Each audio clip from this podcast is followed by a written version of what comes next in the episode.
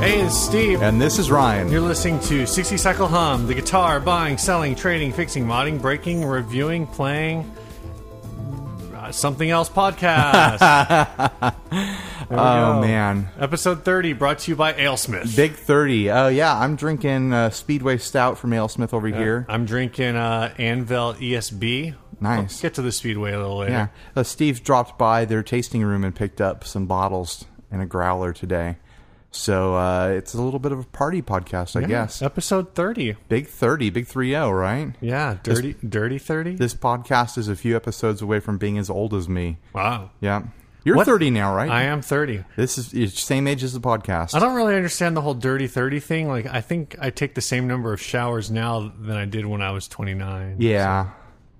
I don't get it. so, what's new, Ryan? Oh, I had a baby.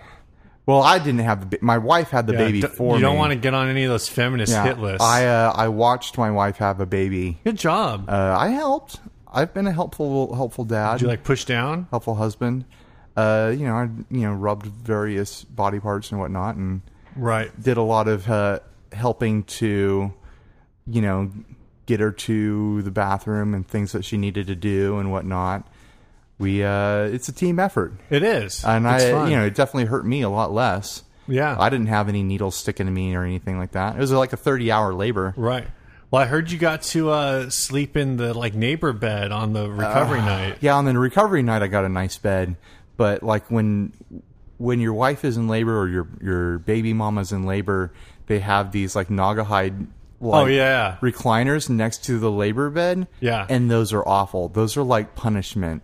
Like I seriously debated actually just laying on the like the hard floor of the delivery room to sleep instead. The one that I had, so we were in Ryan and I, our kids were both born in the same hospital. Uh-huh. And, uh that I don't remember the Naugahyde chair being that bad, except that it's really like flimsy. I felt like it would tilt over really easily. Mine was pretty solid, but it was like it was built for someone completely different size than me, and I don't know if like the, a person the right size, like it would just fit to their back curves, Right. But it definitely didn't fit to any curves on my body. Right. Well, that's um, I I can see how that would have been an issue. I the what was bad is so Melissa had multiple days recovery Uh huh. and um and so on at least one of them I went home because there was no like bed next to us Yeah, that and sucks. the little chair that's in there is like it reclines but it's it's like hard as a rock They didn't even have a little reclining chair in there.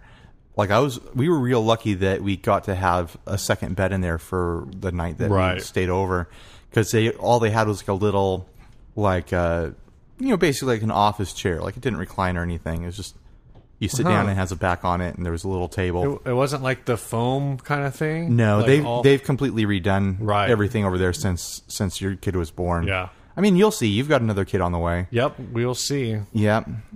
I spent a lot of time in the cafeteria. I got to know the, the hospital cafeteria real good. Oh gosh. so yeah, I, I was lucky enough that the that the kid came uh, right after we had finished recording our last two yeah, episodes. it, the, this was well timed. Yeah, well timed, so I can get right back on the podcast. Uh, my baby's pretty quiet so far, so I don't think we're going to hear him crying in the background or anything like that. Uh, my sister and my wife are upstairs doing like a photo shoot with him right now. you know, like newborn baby photo shoot sort oh of thing. my gosh. Uh, forgot about that stuff. Yeah, yeah. I don't, re- I don't remember if we really ever did that. I think we just went ran, ran with the hospital photos. the hospital took photos? No, like because I took my camera Oh, okay. to the Yeah. hospital, Yeah. and uh, so I had all those for our shots, and um, I mean, this kid is very well photographed so far. Like, Sure. he's the he's the first uh, grandkid on both our family sides. Right. So it's like everyone is just snapping thousands of pictures of this kid, like he's just the chosen one, you know. It's it's pretty ridiculous, Right. I you know I I emptied my camera the other day and I had like a thousand something photos on there. jeez. Yeah, it's bad. It's real bad.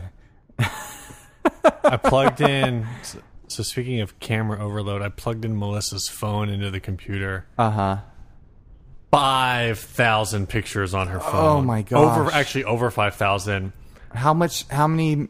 How much storage was left on her phone? No, she's been under like 500 megabytes left on her phone Oh, for months. man. So um, my wife and I both have iPhones, and uh, for you guys who are Apple or in the know on Apple, like iPhone is on iOS 7.1.2. So there have been at least three updates since seven. Uh Uh-huh. huh. Melissa's still running seven. She can't install any of the updates past seven Because of all the photos. because of all the photos, you need at least like 700 megabytes of space. And like literally, we have been out on like walks around town or whatever, and she'll be like, "Can I borrow your camera, my, your phone? My phone is full. I need Yeah. to delete some stuff." Or like, "Oh, hold on, I need to delete like 10 photos right now."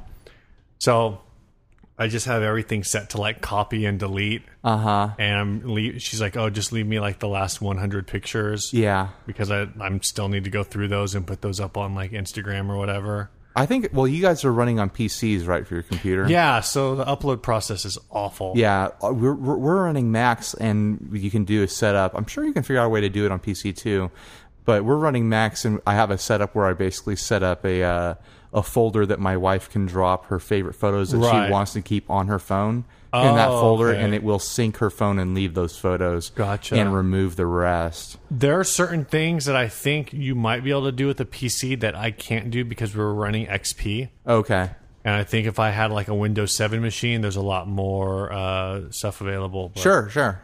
Anyway, Well, should we get into ads then? We pretty much covered new stuff. yeah, yeah. Uh, do you want me to go for? I got two ads. yeah, so I guess you- I'll do my first. Yeah, you hit one Let me first. do this one first. Um, Ryan sent this to Yeah. me this morning. I just got that like two hours ago. Yeah, it says pedals and pedal boards for cheap, fifteen dollars.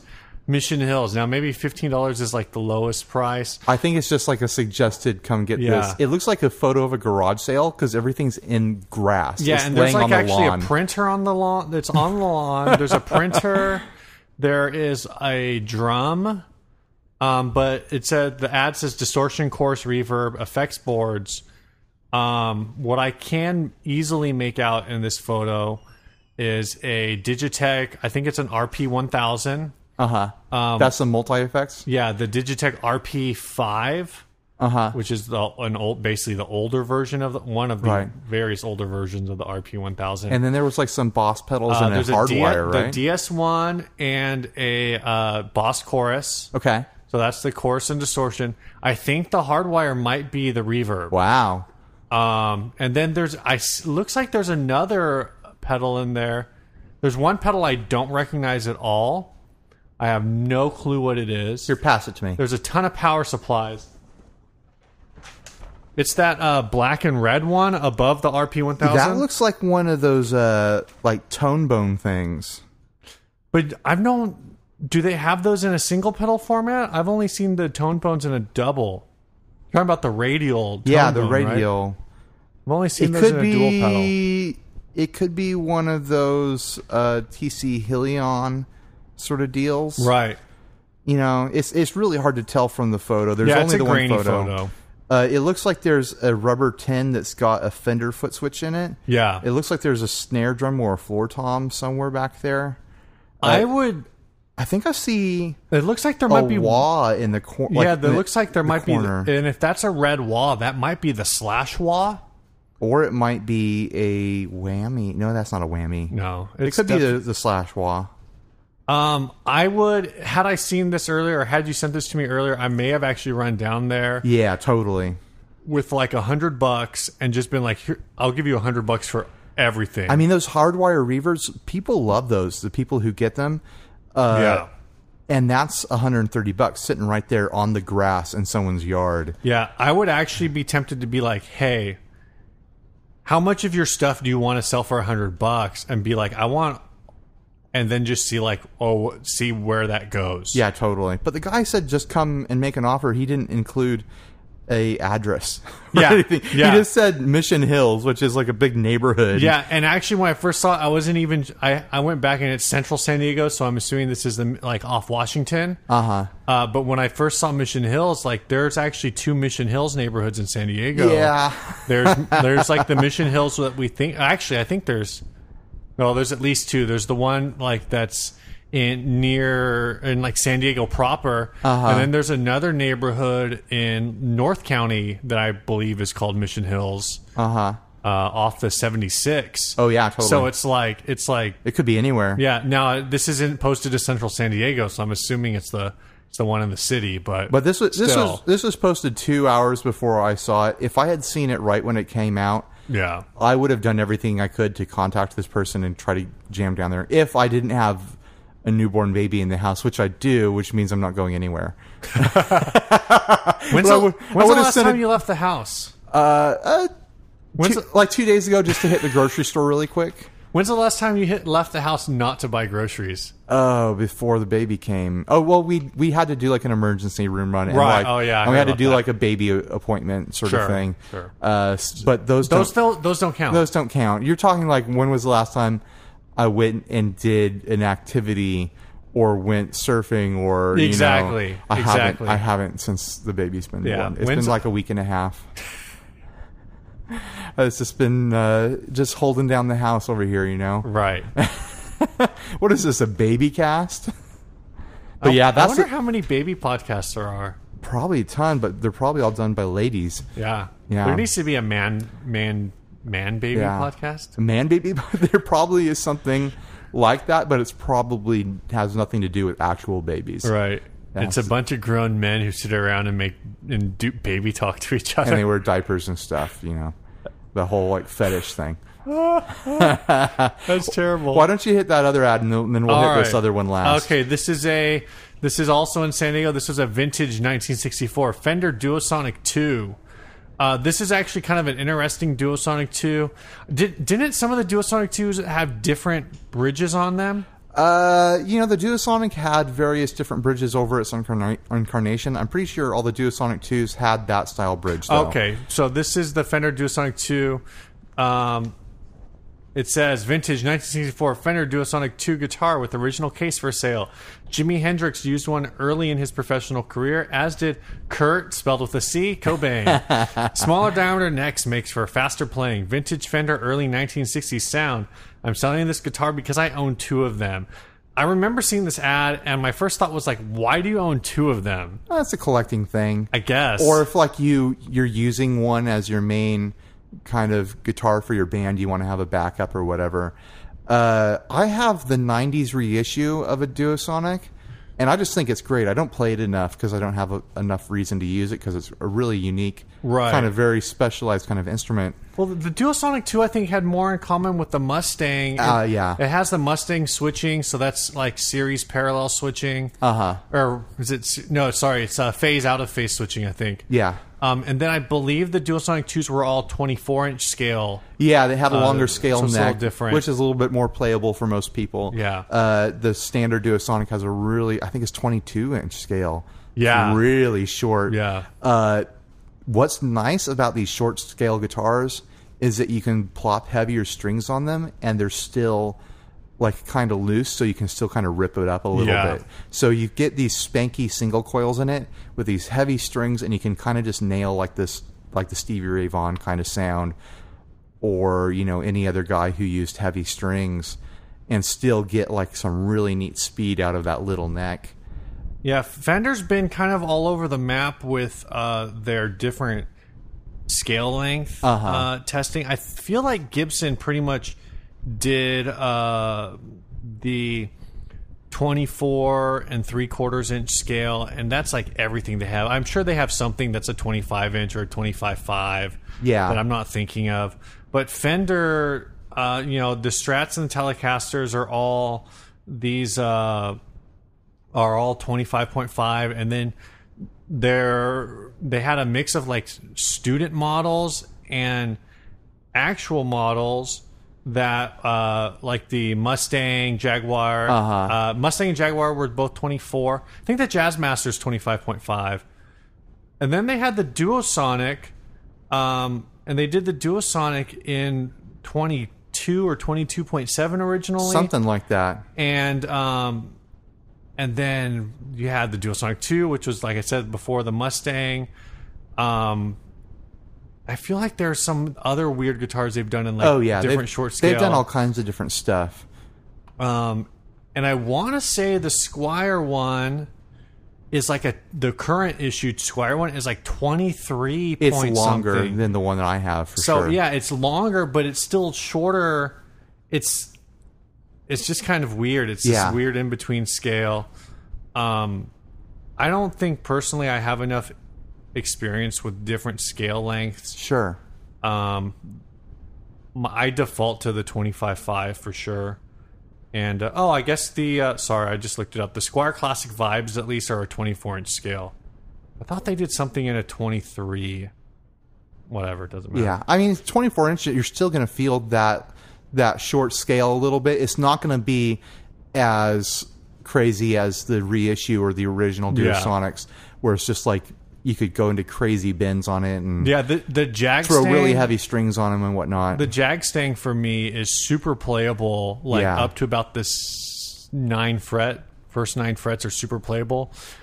Once I get above like the twelfth fret, everything just runs together for me. oh, really? Like the frets are too close? Yeah, I- it's just. I mean, what it just comes down to is I'm not used to playing that high in general. Sure. so I'm more of a rhythm player. Yeah. Um, and so once I get up there, it just gets, I just get kind of muddled together. It's really great for doing, actually, for doing chords high on the neck. Oh, totally. But for doing lead work, the combination of the 24 inch fretboard and then it's the, cl- like the old school, It has, like, seven the- and a half inch radius. Yeah, it also has like that razor fret wire on it, right? Uh, Like a real thin ri- like fret wire. Or no, am I it's think- not bad. It's, it's, uh, I'm not sure what kind of I th- fret wire Maybe it I'm is, but thinking it's of not too something bad. else. But, uh, I'm thinking of some other guitar. Yeah, but um, it's just a di- like you said, it's a different thing. I, I- I mean, tons of people love it.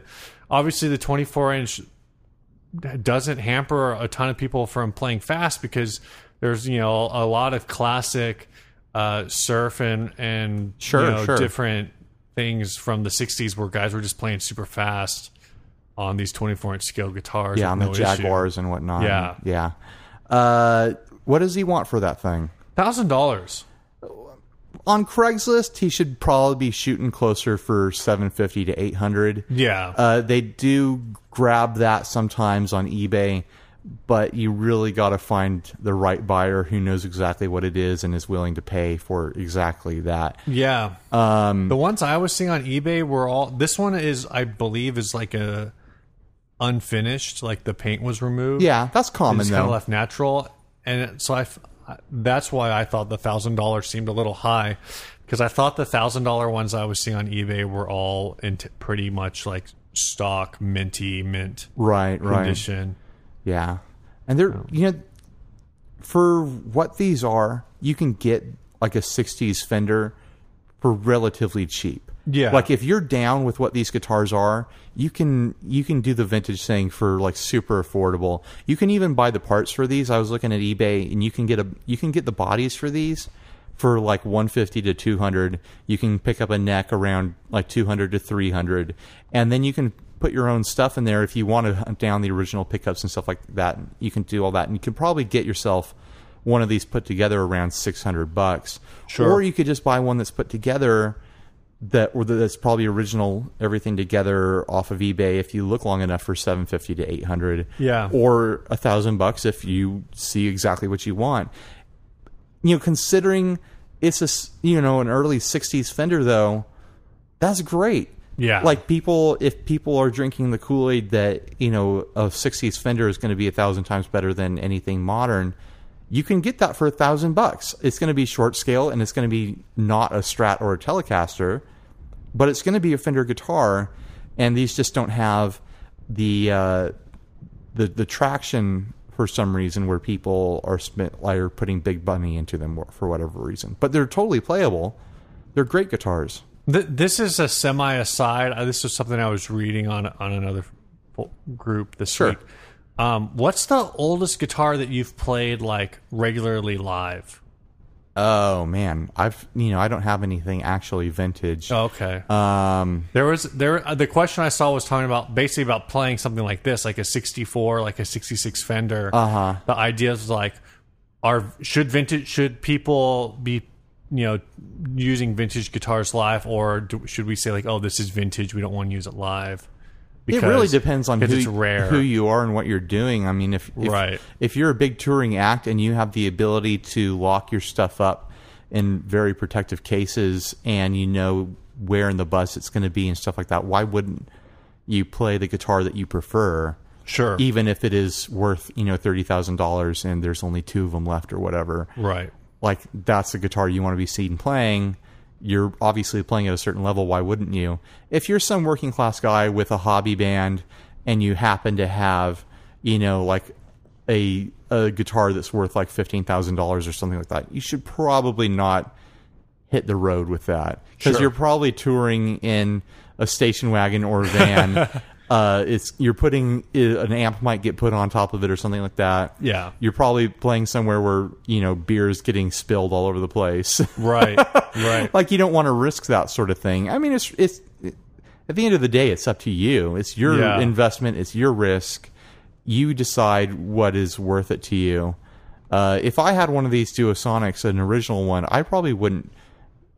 I probably would be fine playing it live, but I'd like I'd be nervous the whole night if it was le- if I left it in the bar or in the car or something like that. Right. I'd be like, someone's going to see that and try to steal it, sort of thing. Or someone's going to be like what's the, what's the deal with that tiny guitar? Yeah, what's Ugh, that little guitar? That's stupid. I mean, oldest guitar that I've played live. I'd bet that Big Red was made in the '80s. Sure.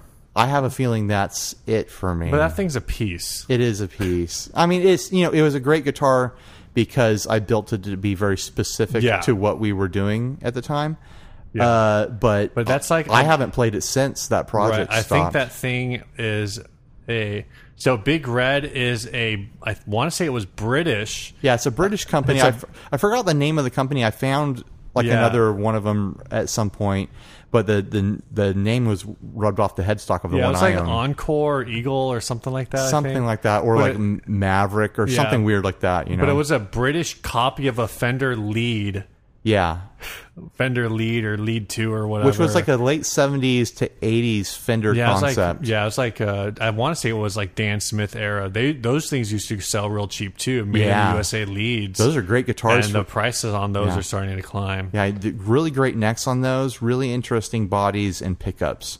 Yeah. But I have a you know basically a, a copy of the body shape with a uh, a not that great neck on it. Right, right. All right. Well, speaking of interesting things, hit that last ad. Okay, this is an ad sent to us by Ben Borman. Uh, Borman? ben Borman? Uh, 60 Cycle Hum, mangling our fans' names since episode one. Pretty much. Okay, so I took a lo- bunch of notes on this. It's a, uh, the ad claims it's a this is the most research Ryan and I have probably done for any ad Yeah. ever. And I, I didn't even get into researching the price. This is for, it claims that it's for a 53 Les Paul Gold Top Gibson, eight thousand dollars in the Central Valley. Uh, I'm going to read the notes that uh, Ben Borman wrote. Uh, too rich for Cra- Craigslist, obviously for eight thousand dollars, if that's even a legit price for it. Yeah. uh, you need to It's- take that. At least, especially in Modesto. yeah, you need to take that to auction somewhere. Yeah, I could see eight thousand dollars. I could actually see this for eight thousand dollars in San Diego. I think in San Diego you could maybe in, in you a might big be able to enough find city. somebody or like yeah, San Diego, Los Angeles, San- like San Francisco, Sure. maybe like major metropolises. Yeah, or like big big music towns, so like, Like San, San Nashville. Diego, L.A., Nashville, Austin, Sure. Portland, Seattle, Sure. um, New York. Yeah. anywhere else, maybe Chicago. Maybe.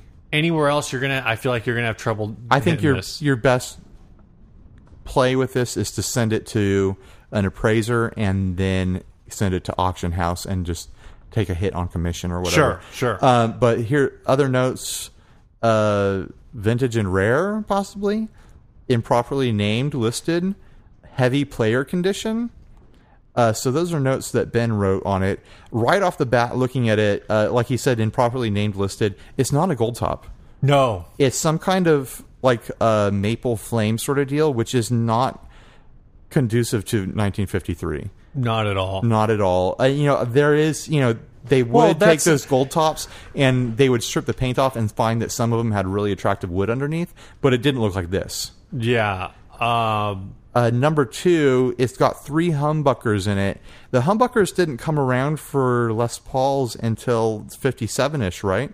yeah, I think the first Les Paul, P- like the first PAF models were in 1957. Yeah. Hence the classic 57 humbucker from Gibson. Yeah, the, the, the 53 gold tops had P90s in them. Yep. And you you know the the pickup rings on these humbuckers definitely would not have covered up the hole those would have left. No. Also, the 53s didn't have a tunematic bridge on them or stop tail piece. They had this really terrible trapeze. Right. And they had this awful angle on the neck where basically, if you look up information on the 52 and 53 Les Pauls, which were the original run, uh, people basically say that they're unplayable. Right. Because the neck is so funky. The angle of it, uh, the way that it connects to the body is so funky. And then you have this really awful trapeze bridge where the strings actually wrap underneath it. So you can't Right. even mute the strings if you wanted to mute them with your palm. Uh, and if you bumped this thing at all, like the bridge, the whole thing would go out of tune Nice. and the strings were super close to the body because of the angle of the neck, and the whole thing was just kind of a disaster. But you know, they they fetch a lot of money just because of them being original Les Pauls. Yeah, I, and and even then, like they don't fetch. It's really interesting, and you don't. I don't. I feel like I'm sure there's other instances of this, but I can't think of any offhand. Where like, a, for a Stratocaster, like 1954 yeah, is like the is like the peak year, and there's other peak years, 57. 62 like different things that happened that are like considered hallmark years for fender but pretty much the older a fender guitar you have the more it's going to be worth sure. and with the with gibson It took them a while. uh the 57 to 59 les pauls are the ones that that fetch the highest i've seen uh this was a few years ago ryan and i went to uh, the whatever that guitar expo is called that they have at the Del Mar Fairgrounds every year. that was forever ago. Yeah, this was like Uh-huh. I don't think they do that anymore. That's a bummer. Yeah, who knows? Uh, but we went there, and um, the the guy there, w- one of the guys there had a fifty-seven or fifty-eight Les Paul, and he was asking two hundred and fifty thousand dollars for it. Sheesh. He wasn't going to get it. There were some issues with it that Right. I, I mean, I didn't know a ton about Les Pauls at the time. I still don't know a ton about them. um, but I could. They were things that stood out to me of like these are not. This is not stock. yeah, Um, so I, you know, maybe one hundred twenty five thousand, but uh, sure. but oh, this has a sixty-two bridge in it. This, Yeah. you got to knock. Yeah, the- you got to but- knock seventy-five but the thousand Les, off of the this. Les Paul peaked at like ni- with the nineteen fifty seven model. So even now, like in nineteen fifty seven, I don't know what they're going for because the market's been kind of crazy, Right. But say a nineteen fifty seven sells for like a hundred grand, a nineteen fifty five is only going to sell for like twenty grand. oh yeah, totally. Like there's a huge drop off between the original gold top models and those first that first series of PAF uh, humbucker It's because carrying no Les one, Pauls. no one famous really played the first run because Well, they that's true. couldn't. That's true. They were pretty unplayable. It's just a really bad design. Uh, Well, Les Paul played them. yeah, but he kind of They were his signature model. yeah, but he Ryan. kind of had his own quirky things that he did to all of his. That's true. so it's it's you can't like even Les Paul didn't play full on just off the shelf Les Pauls. Sure. He's always been a tinkerer and doing all sorts of different Yeah. things as far as pickups and bridges and switching options and go. Um, what are my other notes on this? Uh, I have that 58 to 60. They were doing the sunburst finish, which you know might be what this originated as, and maybe it was stripped or something. Uh, but I actually did a serial number check on it on the guitardaterproject.com. I don't know how accurate that is. Right. Uh, it's just whatever I found through a Google search for serial check for Les Pauls. It came back saying that it is approximately in 1961, which is interesting because 1961 is the year that Gibson stopped making Les Pauls. Yeah. So maybe it was like the, f- you know, the one of the few to make it out of the factory before they stopped doing that. One of the last ones, and then they started production again 63. no. 64? give me like 15 seconds. because they, I'll they actually have stopped a making number for the Les you. Paul and then they started making SGs, but they were branding the the SGs for three years or two As- as, Les Pauls. as Les Pauls. I think it was longer. I want to say it was like 60. Yeah, okay. So the original run was from 1952 to 1960. This is from Wikipedia. Uh, the Gibson Les Paul in the SG form was 1961 to 1963, and those were all short lived because Les Paul hated them Yeah, and he set told Gibson like take my name off of this. I don't want to be associated with it. And then the uh, Les Paul did not return until 1968. really, And that long? A huh? lot of people say think that it was basically riding on the backs of the, the Yardbirds and Cream sure. with uh, Eric Clapton and uh, Jimmy or yeah Eric Clapton Jimmy Page being like big Les Paul guys uh, in the '60s that ge- they were getting enough traction from those those types of artists uh, to bring them back. So it is possible that this could be, you know, a guitar made in 1960 Yeah, that just when it left the factory it got a 61 stamp or whatever. sure. as they were moving it out. Uh, but you know, another thing about it is it's got three humbuckers. Yeah. I was trying to find information when they first did three humbuckers. Not that that's really relevant because that became a thing to do in the 70s and someone could have done that aftermarket. Right. There's things on this that, that stick out as aftermarket to me. Like there's certain pictures of the, the back of the headstock where the tuners look definitely aftermarket. They look like a modern Goto. There's something weird. Now, are there? Does this have body binding on it? Can you? it tell? does have binding. Okay. Um. But it's like a it's like a honey burst kind of color. It's not even a burst. Like what do you call that? Yeah, I don't know. It's it's almost. I just It's not a color that is conducive to anything before the 70s really I don't think unless Yeah. someone did a full refinish on they, it. They might have. They're. It's probably. I think they would have called it like Honey Burst, Right. but I don't know when they would have done tho- those paint issues. Now the '57 Les Paul Custom. Oh, that's the reissue though. As far as I'm aware before Hmm. before they brought the Les Paul back there was gold tops, there was sunburst and then there was black for yeah, the black those are beauty. the only ones that I'm familiar with. Um, so I don't mean, think they maybe were they're- doing like cherry burst or anything back then. yeah, I I've never seen them. Yeah. Um, I mean, we could be super wrong. We're not big Les Paul people. yeah, Uh, there, I, you you know, there's we, a site that um, I'm always like, why not a more Paul? We're always talking about these Les Pauls. When are we going to get more Oh, That's Pauls? terrible. There's a great site uh, that I reference every once in a while when people have SG questions. There's a site called everythingsg.com. Uh huh.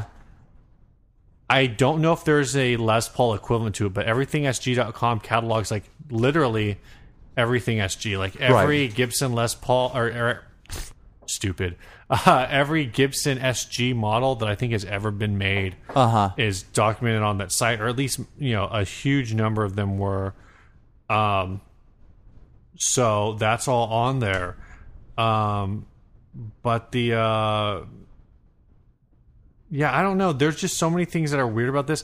Now eight thousand dollars, like if it's if this is a 1960, then eight thousand dollars I think is a good is actually a really good price on it. For the price that they're asking, if I was interested in this at all, I would be like, hey, meet me at this guitar shop. We're going to have someone look this Yeah.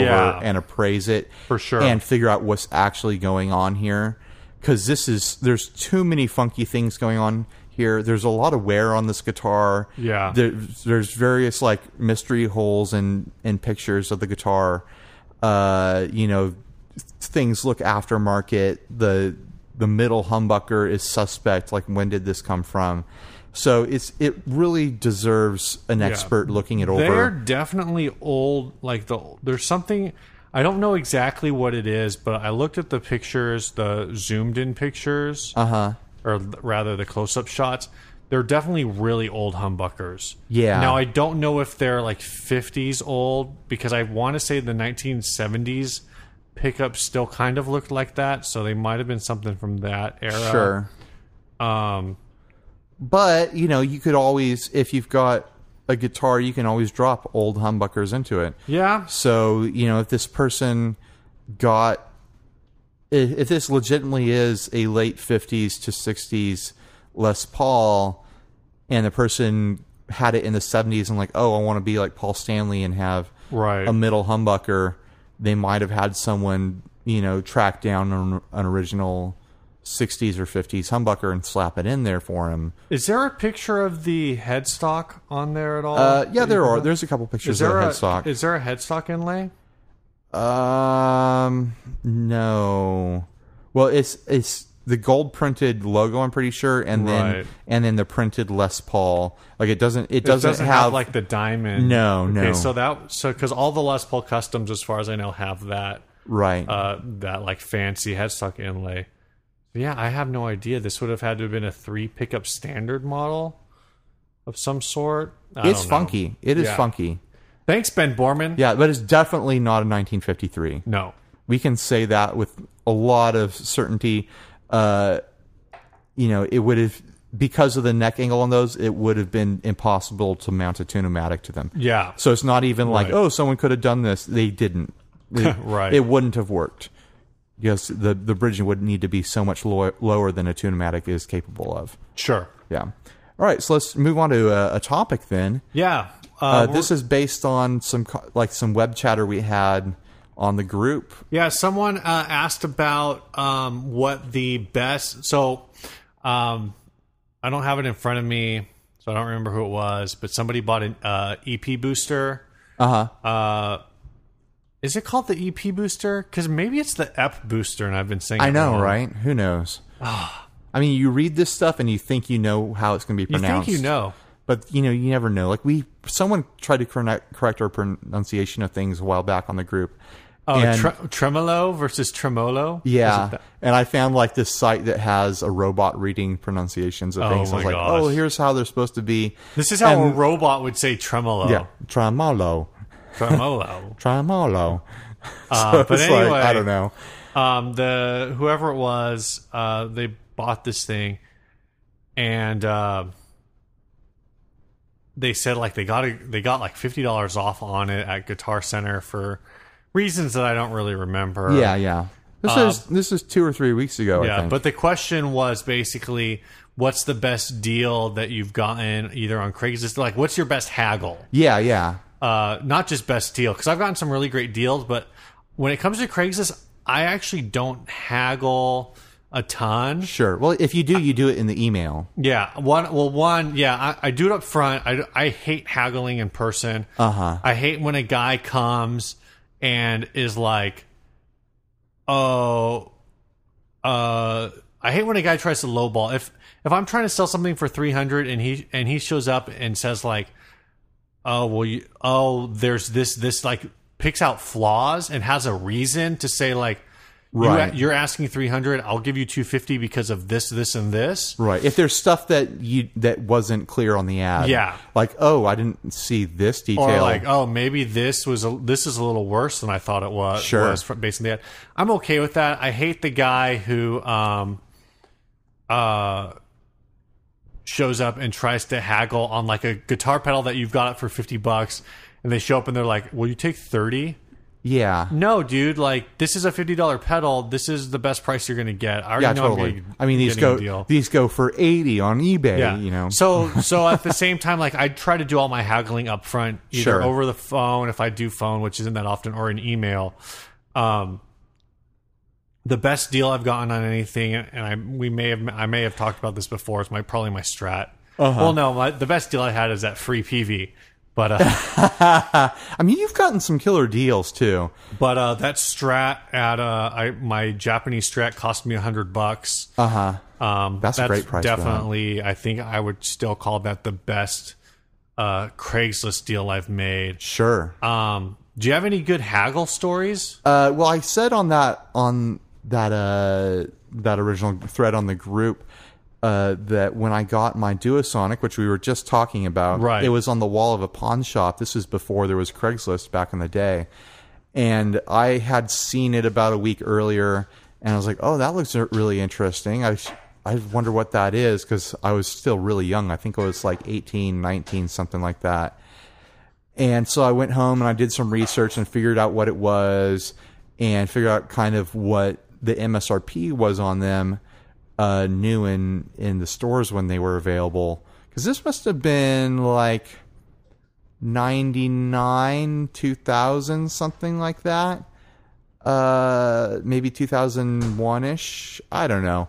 But anyways, I went back there and I asked to try it out, and I think it was listed for one seventy five. That was their price tag on it, and uh or maybe 150. My my memory's foggy here. I think it was on the wall for 150, and I went in. I plugged it into whatever amp they had, and I was like, "Great, the volume knob is on it is dead. Like it doesn't work at all." And so I I call the sales guy over. and I'm like, "Hey, the volume knob is is dead on this. Will you take 75?" And the guy like fiddled with it, and he's like. Yeah, yeah, yeah. We'll take seventy-five, and that was just for the- Dang. just because the volume knob didn't work. Right. I took that guitar home for 75 bucks. I had it open uh 20 minutes later I had the- the the volume knob resoldered and it closed up and playing it again perfectly. Right. Was it just like a bad joint? Yeah, it was just a bad. Like the, the connection had fallen off or something like okay. that. And so that was. I always think of that as like my really solid haggle. Right. Like it's not that huge of a savings. It's I didn't get a free PV. I didn't get a a uh, one hundred dollar in my J Strat, but I cut the price of a guitar in half because there was something wrong with it that I knew I could fix. Yeah, I wonder how many shops.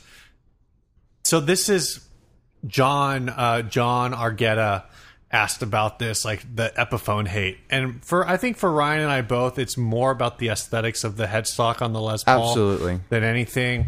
Um, but for for me, one of my first experiences with the Gibson Les Paul was picking one up in a shop, and or rather with an Epiphone Les Paul um, just picking one up in a shop, plugging it in, and the neck pickup didn't work because the switch was already dead. Oh yeah. Like in the shop, the switch was already busted. was it new in the shop? yeah, Like Guitar Center?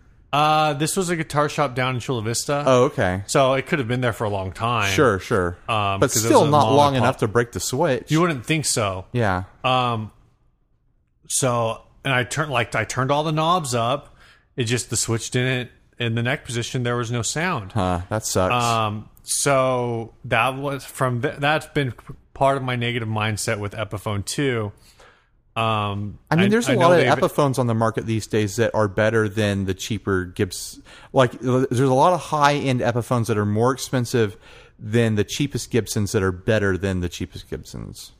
Does that make sense? Yes. Well, you know, Epiphone, like seven or eight years ago, was doing the Elitist series, uh-huh. and those are coming out of Japan, and those were supposed to be super good. Yeah, really good. Um, but now there are definitely um, when Gibson first rolled out the Les Paul and SG faded models, uh-huh. some of those they sounded great, Yeah, but the QC on them was horrible. sure. I remember picking up one of the SG fadeds and just like QC being quality control. yes. uh, I picked up one of the SG fadeds. Uh-huh. And it had like Squire bullet frets on it. Like Yeah. that bad. Yeah. Um, I've I definitely played- picked up some Gibsons that had really bad fretwork on them. Yeah, it, w- and it's it's weird, and so they're definitely. I had for a, a very short time because it was a flip project uh, a few years ago. I had an Epiphone G400, Uh-huh. uh which is their SG model, like their uh, not their highest end because there is a G there is a G400 Deluxe, Right. But it's basically like their flagship SG, um, and that thing played great. Yeah, totally. I just, you know, I didn't want an SG. Well, I bought, like I said, I bought it to flip. Um, so that, I mean, it moved along, but Sure. I mean, it played great. I couldn't get over the headstock. There's just something about that headstock that bugs us Uh, Yeah. so much. Like the one that's got the little book scroll and then it's got those cuts on the side. if, and I realize like they're trying to pay homage maybe to like the 1960s, like Epiphone, that when Epiphone was still its own brand before Gibson like took them over.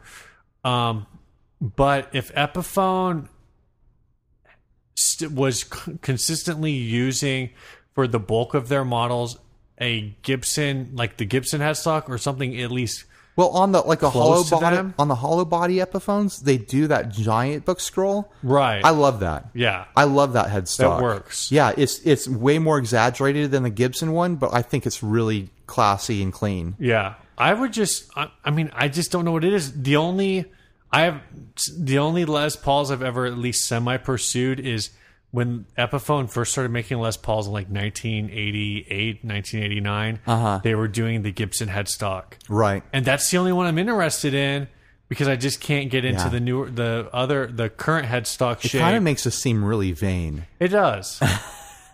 you know, there's something, and it's one of those things where when, when I pick one up and I play one, I never think like, "Oh, this is terrible." No. But when I look at them, I'm just like, I just, I don't know. I don't Yeah. know what it is, but I just don't want to deal with it. Yeah.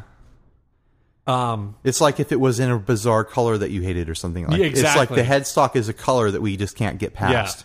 Um, so on the thread, I talked, I mentioned that uh, I actually kind of haggled myself out of a good deal Uh-huh. Um, so, and I said I would share that on the podcast because I didn't want to write it out. But this was um, maybe 10 years ago. Nah, yeah, close to 10 years ago. I was living at home still.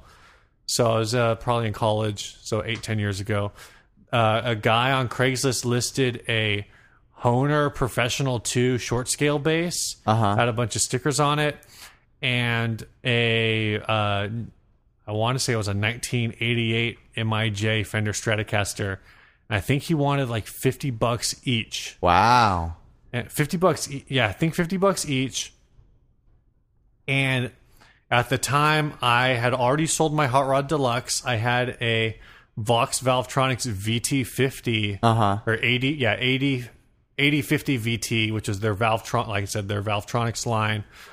And I emailed him. That thing was probably worth about 250 bucks, 200, 250, somewhere in that range. I emailed him and said, uh, I will trade you this amp for the, the guitar and the bass Oh, okay. knowing that it was worth way more than he was offering, but I wanted to like lock in the deal. Right, right. Now, I don't know. You should have just get, gone over there with 50 bucks. Yeah. Yeah, I uh I should have just backed out. Um Yeah. but I don't, you know, like I don't like we talked about earlier with dealing with Craigslist, I I don't want to be that guy. If I make a deal, if I say I'm going to do something on email, like I'm going to do it in person. I'm Sure, gonna honor sure. That unfortunately, um, and uh, the uh, the guy I got to the guy's place. It was this RV park in like Santee Uh-huh. and it was super run down. Well, I wasn't even run down. The guy was just like a music hoarder. Gotcha. Okay, so last week we talked about Adam. Uh-huh. Imagine if Adam was single and living in a mobile home in Santee and like 50 years old and still single and just been like acquiring cheap gear. Right. If For, he had like- never been married and had a wife who would help him even this stuff Yeah, out, you know. that's kind of what was going on here. This guy had like a bunch of keyboards laying around. He had a PV stereo chorus. Uh-huh. Um, he had uh, these guitars and just a bunch of just. This place was just full of music, but it was just trashed. Uh uh-huh. huh. And you had to like, st- I remember like having to step over stuff to like check out the guitar and everything. But I made the trade. I still made like a huge profit off of it. I think I sold that guitar for like 360 bucks. Wow. Um, and then I s- traded That was the, that that black MJ you had for a while, right? uh, no, it was a, it was the white it was one. white? Okay, I'm, remem- I'm remembering It was like things wrong. It was like the that Olympic. oh, white or yeah, yeah, whatever. now I remember it. yeah, Yeah. Did I have a black one for a while? No, I'm I'm tripping. Okay, I was like, wait, did I sell a guitar Yeah. that I don't remember? I just remembered it being the opposite color of what it was. Yeah. Uh, so I it was a, a It was like an Olympic white or MIJ. something like that. Yeah. Yeah. And I sold that actually to a guy not too far from here in Mira Mesa Uh-huh. uh for like 360 and I took the Honer and I the guy who was our guitar tech at the time uh, Oh, yeah, I tr- yeah. I tr- basically gave him the Honer I originally had, I took it and sanded it. I stripped it and sanded it down, but in the process of like sanding down the neck, I destroyed the binding uh, because I would use chemical peeler and it, the binding was plastic, Oh, Shoot. Yeah, so, so, it it just melted. melted. that stuff. Uh, but I gave him all of the parts in exchange for, I think, assembling the Telecaster. Nice. Um, and uh, And so yeah, definitely. I definitely still got a great deal. Yeah. I got my money's worth out of it. But, I But you could could have gotten- walked. You could have walked in with fifty bucks and gotten all that stuff. Yeah, instead of instead of doing like a hundred dollar flip, I could have done like a two hundred dollar flip. yeah, yeah. and uh, you know, my- I told my dad about. it. I'm like, I got this great deal. He's like, he's like, yeah, but you didn't get as good of a deal as you would have gotten if you would have just bought it with fifty bucks. yeah. I'm like, yeah. But, I mean, if you wanted to lock it in, you could have offered him fifty-five bucks, and you would have been there. yeah, it was just such a good deal that I thought like this guy's got to be getting bombarded. Like I gotta, Sure. I gotta just like drop the bomb. Yeah, it probably helped that he was a music hoarder. Yeah. and he was like, "Oh well, I'm selling two and getting one. That works out. Yeah, I'm def- right. I'm I'm slimming down. Yeah. um, but that guitar I actually took, and it had some crazy wiring scheme on it. Uh Uh-huh. huh. And I took it back to stock, but that's the first guitar I ever did the bridge, uh, bridge tone mod on. Uh Uh-huh. huh. And that's actually it's the only guitar I've done it on, but that was a really cool mod. Well, let, let's talk about let's talk about doing our own wiring for a bit Uh, Yeah. because people were asking about that.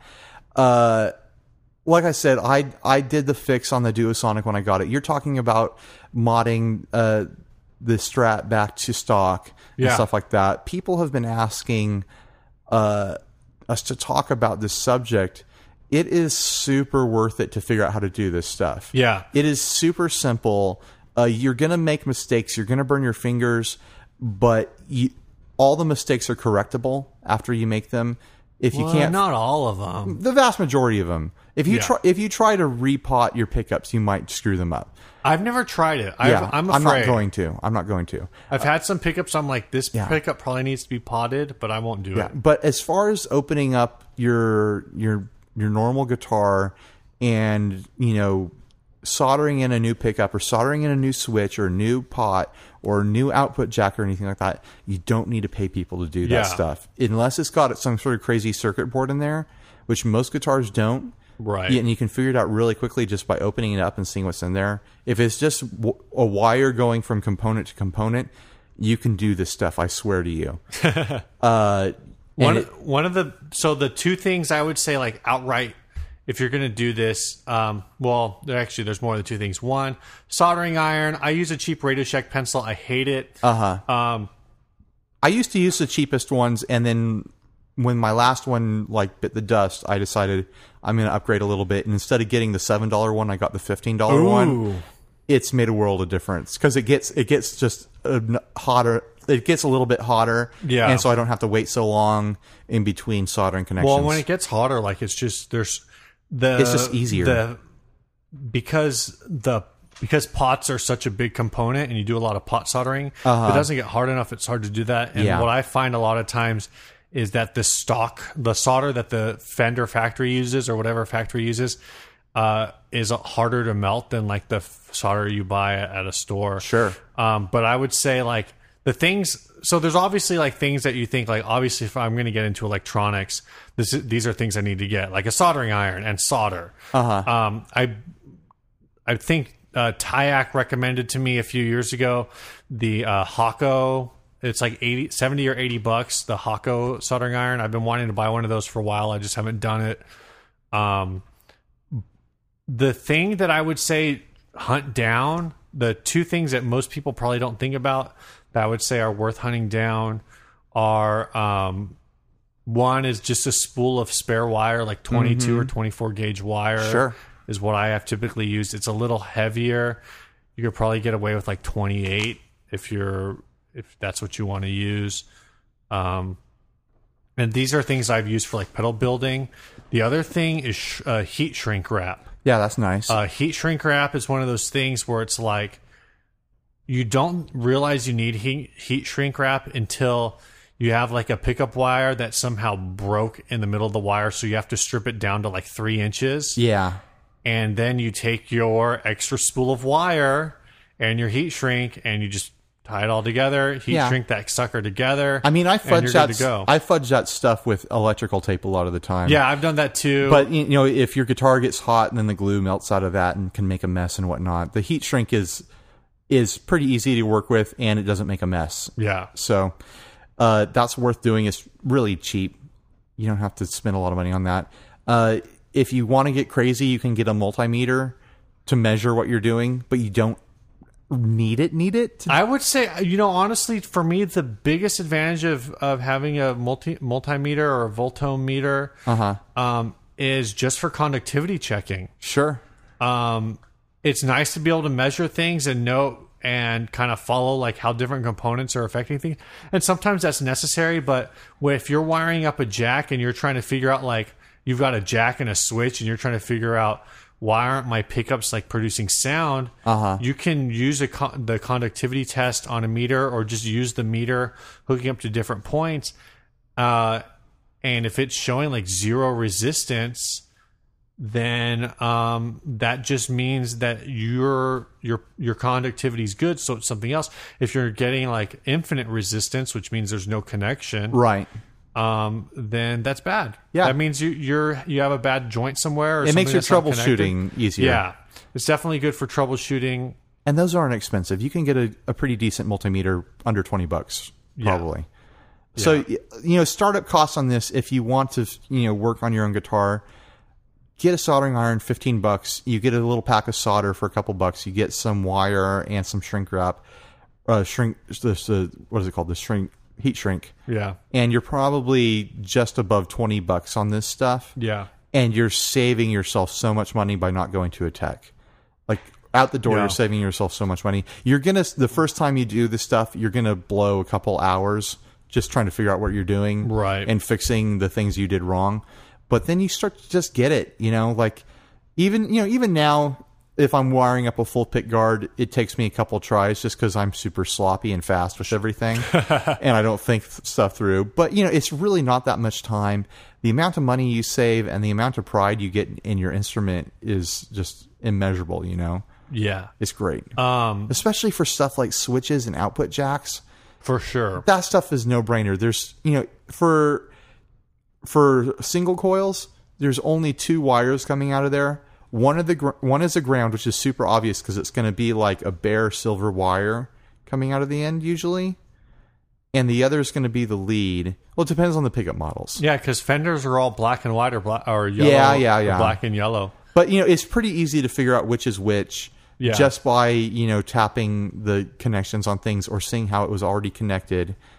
Uh, the ground is going to go to like the external connections on the pots and lo- on the switches and on the uh, on the output jack. And a lot of times when you're doing like replacement work, take a pi- eh, yeah, take you know, pictures. When I first started doing this kind of work, it was like taking pictures was kind of like, oh, I gotta get the digital camera. right. Everyone's got a phone uh, Yeah. camera now, now. everything's on a phone. There, there's no hooking up. You just take a picture on your phone. You've got it. Yeah. Uh, and that way, if you need to like reverse engineer something, you, you just do it. Uh, Seymour Duncan has a Oh, ton yeah. of wiring diagrams. I've used them a ton. There's a ton of resources. Um, And it's like for any possible combination you could think of, like, oh, you've got, you know, a Telecaster pickup plus a Hot Rail plus a regular humbucker, they're going to have a thing for that, you know? ah, They're going to they have a lot of combinations. They've got some weird combinations. I've had to take some of them. I've had to actually take and and kind of like deconstruct what they've Sure, got sure. to do what I need to do, or like I've printed out like the Strat one and the Les Paul one and like overlaid them and been like, okay, I'm going to use like these things from the Strat one and this part from the Les Paul one. Yeah. I think this will work, but but, that's kind of the enjoyment for me is Sure. like is going a little mad scientist on it. totally. Um, and uh, I mean, that's where I got the original idea with my Yamaha. Uh-huh. the bass was like, I looked at it, I'm like, okay, there's four pots on, I can put four pots on this thing. What else has four pots? Oh, Les Paul. I'll just wire this up like a Les Paul, like just a switchless Les Paul. Uh-huh. It's blend all the time. Like I said, there's the issue with the tone knobs, but whatever. Like it doesn't matter. Um, it works great, and that's something that I don't know if other basses have that configuration. They probably do There's some that probably but Uh, but I came up with that just because I was like, what else has humbuckers and four knobs? do. Yeah, What can how can I convert this active circuit to a passive circuit? totally. So yeah, there's just uh, there's just a ton of things you can do. You can get into pedal building. I've done a, a little bit of pedal mods Uh-huh. and pedal building. Um, and I don't know when it's going to happen. uh, Ryan and I have talked about doing a 60 cycle hum contest, and if we do Mm. that, like it's gonna be a, it's gonna be like a BYOC build Yeah. or a GGG build. We're something thinking like, that. you'll put the pedal together and I'll do the art on it, Yeah, something like that. that'll be cool. We're gonna, we're trying to figure out a way to work a contest angle to uh, drive up some listenership and get uh, more people listening Yeah, to if the you show. tell tell your mom and tell your dad. yeah, yeah. Um, so more news on that as we work on it, sort yeah, of thing. yeah, it's uh, that's something to look forward to in the future.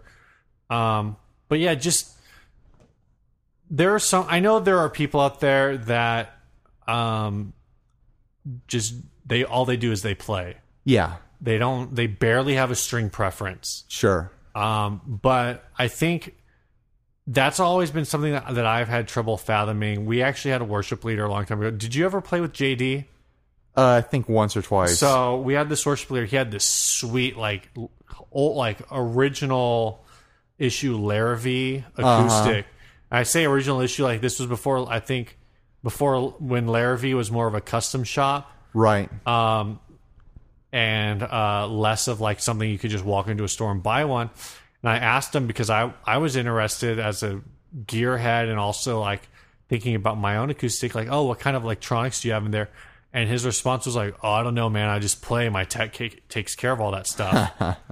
and as a younger person, uh, that's something like I just have trouble fathoming. Yeah, totally. Because when I get a guitar, like I want to know how it works. Like it bothers me that the the four position Jackstang or Mustang switches are like the four conduct. It's a oh, I don't remember exactly what the switch design is. It's a three position, but it's got like four condu- conductors on it. yeah, Like those switches are really hard to find. yeah, totally. Um, and it bothers me. And actually, like I didn't rewire my Jackson when I had the humbucker installed because that's like the wiring on it is nuts with with all that. Uh-huh. Um, Oh, I bet. I think I, if I sat down and I could figure it out now, but at the time, uh, Yeah. I was like, When I, I think I saw- was like 18 and I had no idea. when I swapped pickups on that uh, Jaguar I had, those things are crazy inside. believe it. It looks like a NASA control panel under there, like like a '60s NASA control panel Right. with just wires point to point everywhere. Right. Like, how did they get all these wires in here?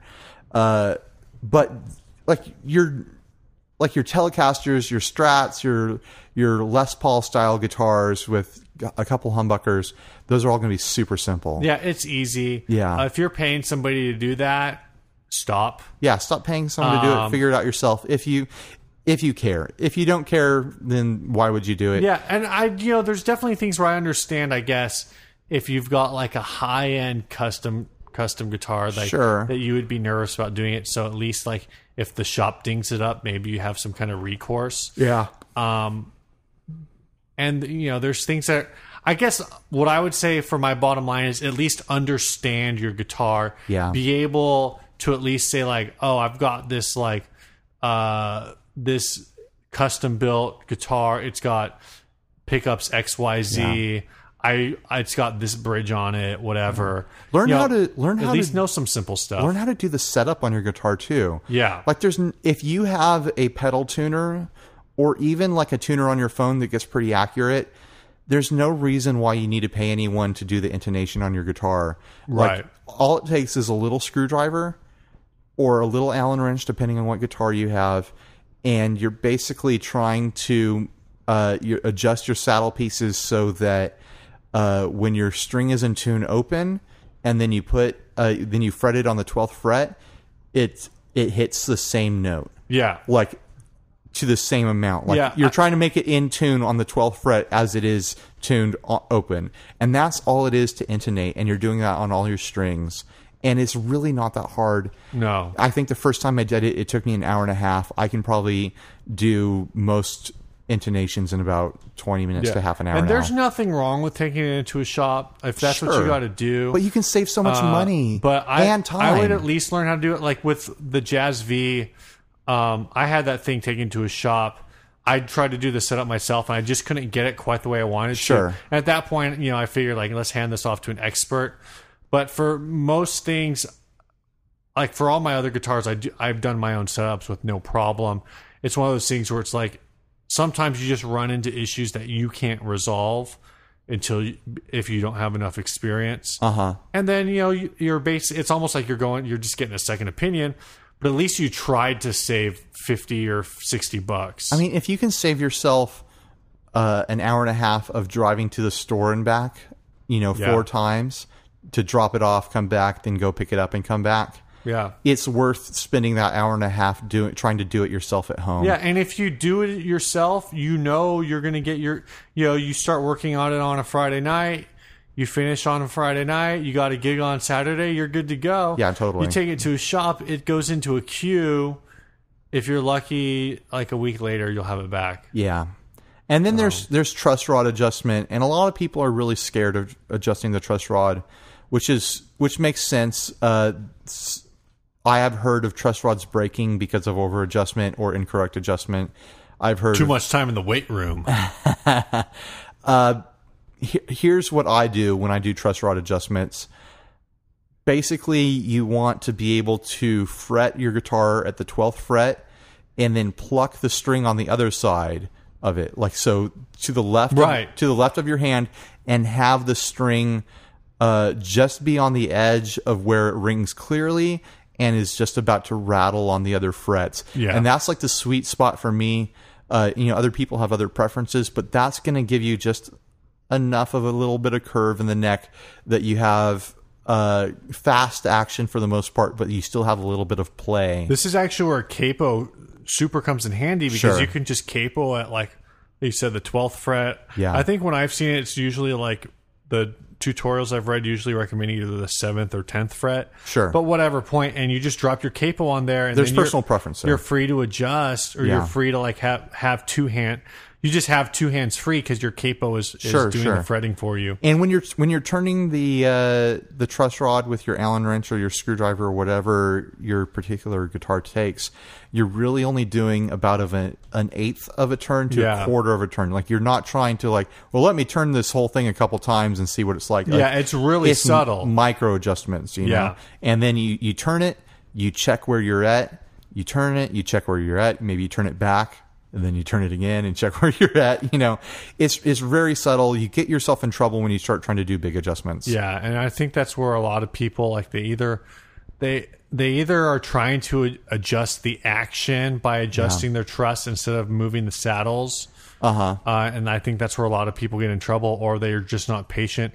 Sometimes the wood, I've had guys they, a lot of guys say like wait at least 8 hours after a truss rod adjustment. Sure. Uh, Do a quarter turn every 8 hours just because uh, You're waiting for that it's- neck to it settle. takes the neck to, a little time to adjust, especially if you're loosening. I think if you're tightening, it doesn't really take as long, but if you're loosening, it may take the wood a little while to kind of stretch out. I mean, it really depends on the guitar too. Some of my guitars I've never had to do truss adjustment on. Yeah, other guitars I have, I have to do it twice a year because of weather changes. Like the, you know, the humidity or the heat will uh, will affect the neck to the point where I need to Sure. tweak it a little bit. You know, uh, so if you notice that all of a sudden your strings are slapping on your fretboard and you can't raise the bridge high enough.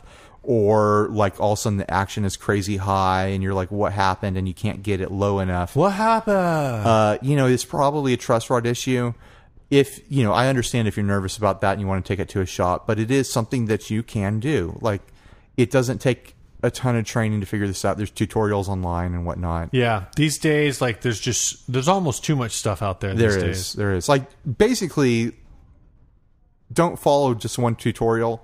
If there's multiple tutorials out there, like watch two or three of them and then do an average of Yeah. of the information because one person might say something different. If you watch like four tutorials and three of them are saying one thing and one of them are saying another thing, there's probably a reason. yeah, you know, spend a little time researching, you know, and don't take our word for it. You know, we're just two guys. Yeah, We're not professional techs. We just own guitars and play them.